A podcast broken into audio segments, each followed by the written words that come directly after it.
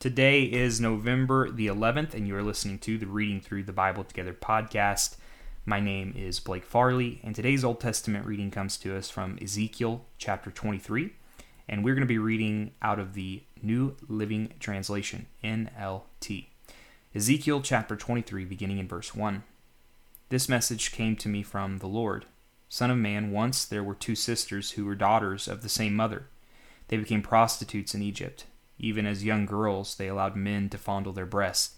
The older girl was named Oholah, and her sister was Oholibah. I married them, and they bore me sons and daughters. I am speaking of Samaria and Jerusalem, for Oholah is Samaria, and Oholibah is Jerusalem. Then Oholah lusted after other lovers instead of me, and she gave her love to the Assyrian officers. They were all attractive young men, captains and commanders dressed in handsome blue, charioteers driving their horses, and so she prostituted herself with the most desirable men of Assyria, worshipping their idols and defiling herself. For when she left Egypt, she did not leave her spirit of prostitution behind. She was still as lewd as in her youth, when the Egyptians slept with her, fondled her breast, and used her as a prostitute. okay, I want to pause here to make sure we're all on the same page because this is a doozy of a reader. Uh, the, what God is doing here through Ezekiel the prophet is uh, a parable, just like Jesus does in the New Testament, where he tells the story uh, to, try to point out hypocrisies. And in this story, he is calling Jerusalem uh, and uh, and Samaria his. He's using an example of, of two girls to, to show what Samaria and Jerusalem have done, especially that they have prostituted themselves out. So, in other words, they've loved other things, uh, made other things God above uh, the God who had saved them. And he says from the time they were young, meaning from really the very beginning of God's promise to them, uh, they've always struggled with idols and uh, following other leaders and not trusting solely in God. So that's what's going on here. Verse 9. And so I handed her over to her Assyrian lovers, whom she desired so much. They stripped her, took away her children as their slaves, and then killed her. After she received her punishment, her reputation was known to every woman in the land. Yet even though Abilah saw what had happened to Oholah, her sister, she followed right in her footsteps, and she was even more depraved, abandoning herself to her lust and prostitution. She fawned over all the Assyrian officers, those captains and commanders in handsome uniforms, those charioteers driving their horses, all of them attractive young men. I saw the way she was going, defiling herself just like her older sister. Then she carried her prostitution even further.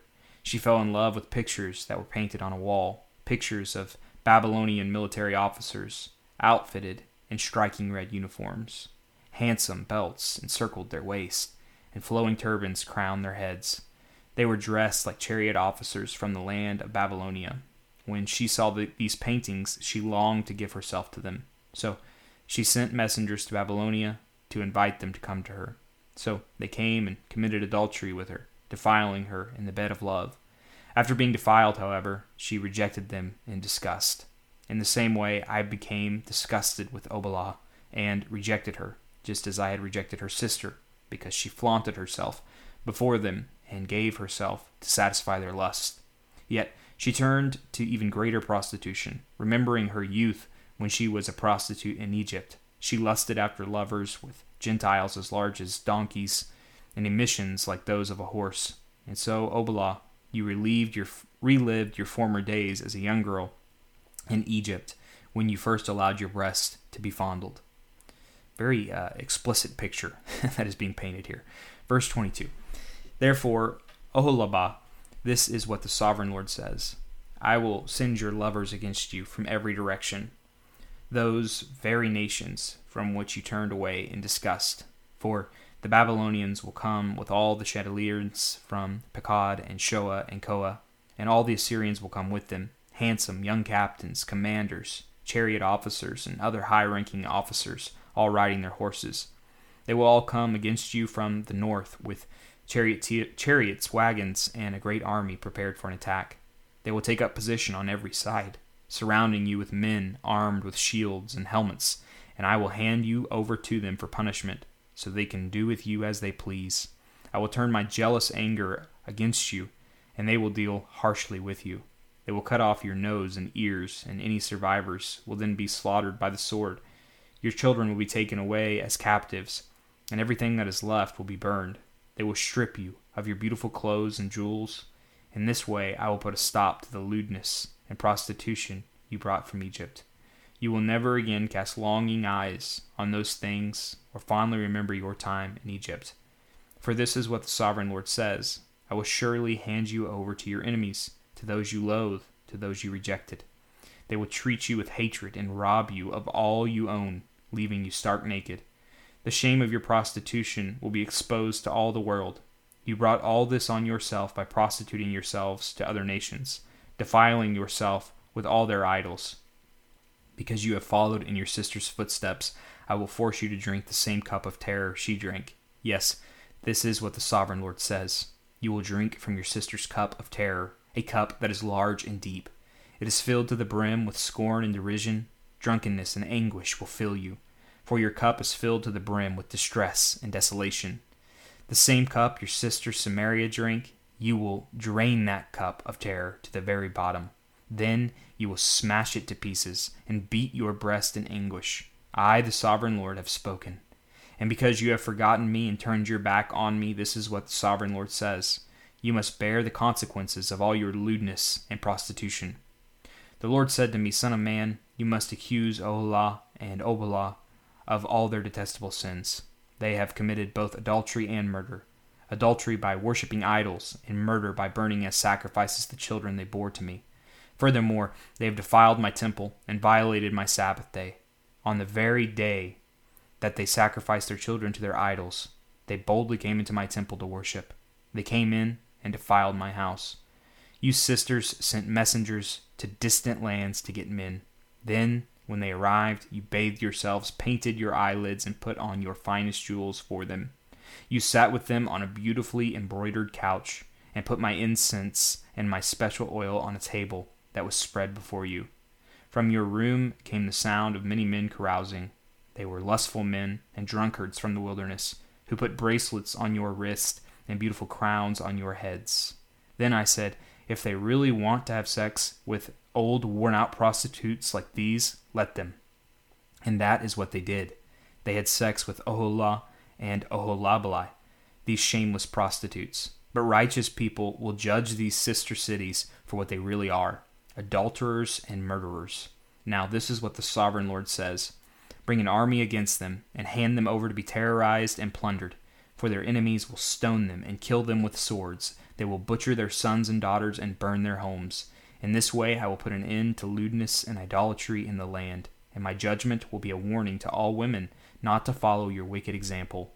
You will be fully repaid for all your prostitution, your worship of idols. Yes, you will suffer the full penalty. Then you will know that I am the sovereign Lord. This concludes our Old Testament reading in the book of Ezekiel. Really wish Ezekiel would have chose some easier names for that parable than Olah and Oholabah. Um, but, but it is what it is. So, moving into our New Testament reading, that is neither here nor there. Hebrews chapter 10, verse 18 through 39. This is Hebrews chapter 10, beginning with verse 18. And when sins have been forgiven, there is no need to offer any more sacrifices. And so, dear brothers and sisters, we can boldly enter heaven's most holy place because of the blood of Jesus. By his death, Jesus opened a new and life giving way through the curtain into the most holy place. And since we have a great high priest who rules over God's house, let us go right into the presence of God with sincere hearts, fully trusting him. For our guilty consciences have been sprinkled with Christ's blood to make us clean, and our bodies have been washed with pure water. Let us hold tightly without wavering to the hope we affirm, for God can be trusted to keep his promise. Let us think of ways to motivate one another to acts of love and good works and let us not neglect our meeting together, as some people do, but encourage one another, especially now that the day of his return is drawing near. Dear friends, if we deliberately continue sinning after we have received knowledge of the truth, there is no longer any sacrifice that will cover these sins. There is only the tangible expectation of God's judgment and the raging fire that will consume his enemies. For anyone who refuses to obey the law of Moses was put to death without mercy on the testimony of two or three witnesses. Just think how much worse the punishment will be for those who have trampled on the Son of God and have treated the blood of the covenant which made us holy as if it were common and unholy. and have insulted and disdained the Holy Spirit who brings God, God's mercy to us. For we know the one who said, I will take revenge, I will pay them back. He also said, The Lord will judge his own people. It is a terrible thing to fall into the hands of a living God. Think back on those early days when you first learned about Christ. Remember how you remained faithful even though it meant terrible suffering. Sometimes you were exposed to public ridicule and were beaten, and sometimes you helped others who were suffering the same things. You suffered along with those who were thrown into jail. And when all you owned was taken from you, you accepted it with joy. You knew there were better things waiting for you that will last forever. So do not throw away this confident trust in the Lord. Remember the great things it brings you, the great reward it brings you. Patient endurance is what you need now, so that you will continue to do God's will. Then you will receive all that He has promised. For in just a little while the coming one will come and not delay, and my righteous ones will live by faith. But I will take no pleasure in anyone who turns away. But we are not like those who turn away from God to their own destruction. We are the faithful ones, whose souls will be saved.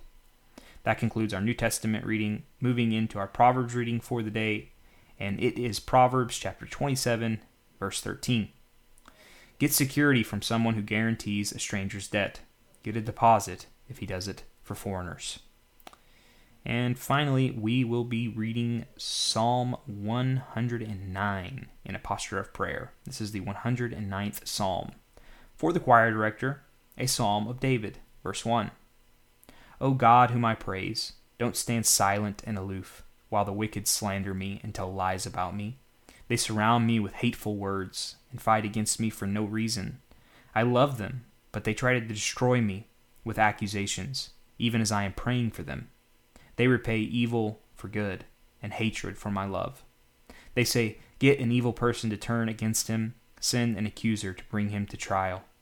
When his case comes up for judgment, let him be pronounced guilty. Count his prayers as sins let his years be few. Let someone else take his position. May his children become fatherless, and his wife a widow. May his children wander as beggars, and be driven from their ruined homes. May creditors seize his entire estate, and strangers take all he has earned. Let no one be kind to him. Let no one pity his fatherless children. May all his offspring die. May his family's name be blotted out in the next generation. May the Lord never forget the sins of his fathers. May his mother's sins never be erased from the record. May the Lord always remember these sins, and may his name disappear from our human memory. For he refused all kindness to others, he persecuted the poor and needy, and he hounded the broken-hearted to death. He loved to curse others, now you curse him. He never blessed others, and now you don't bless him. Cursing is as natural to him as is his clothing or the water he drinks, or the rich food he eats. Now may his curses return and cling to him like clothing. May they be tied around him like a belt. May those curses become the Lord's punishment for my accusers who speak evil of me. But deal well with me, O sovereign Lord, for the sake of your own reputation. Rescue me, because you are so faithful and good. For I am poor and needy, and my heart is full of pain. I am fading like a shadow at dusk. I am brushed off like a locust. My knees are weak from fasting, and I am skin and bones. I am a joke to people everywhere. When they see me, they shake their heads in scorn. Help me, O Lord my God. Save me because of your unfailing love. Let them see that this is your doing, that you yourself have done it, Lord. Then let them curse me if they like, but you will bless me. When they attack me, they will be disgraced, but I, your, so- your servant, will go right on rejoicing. May my accusers be clothed with disgrace. May their humiliation cover them like a cloak. But I will give repeated thanks to the Lord, praising him to everyone. For he stands beside the needy, ready to save them from those who condemn them. Lord, I join the psalmist, and I pray that I would be the type of person who would give repeated thanks to you. I want to praise everybody to you because of what you've done for me through Jesus. You lived the life I couldn't live. He died the death I deserved to die so that I might be made right with you, so that I can boldly enter your throne room without any guilt or shame, because it's already been taken care of in Jesus. And Lord, I have a future hope because of what you've done for me through Jesus. I have a hope that Jesus will return and rule as a king in a perfect universe where there is no more sin, sickness, pain, or death in me or in the world.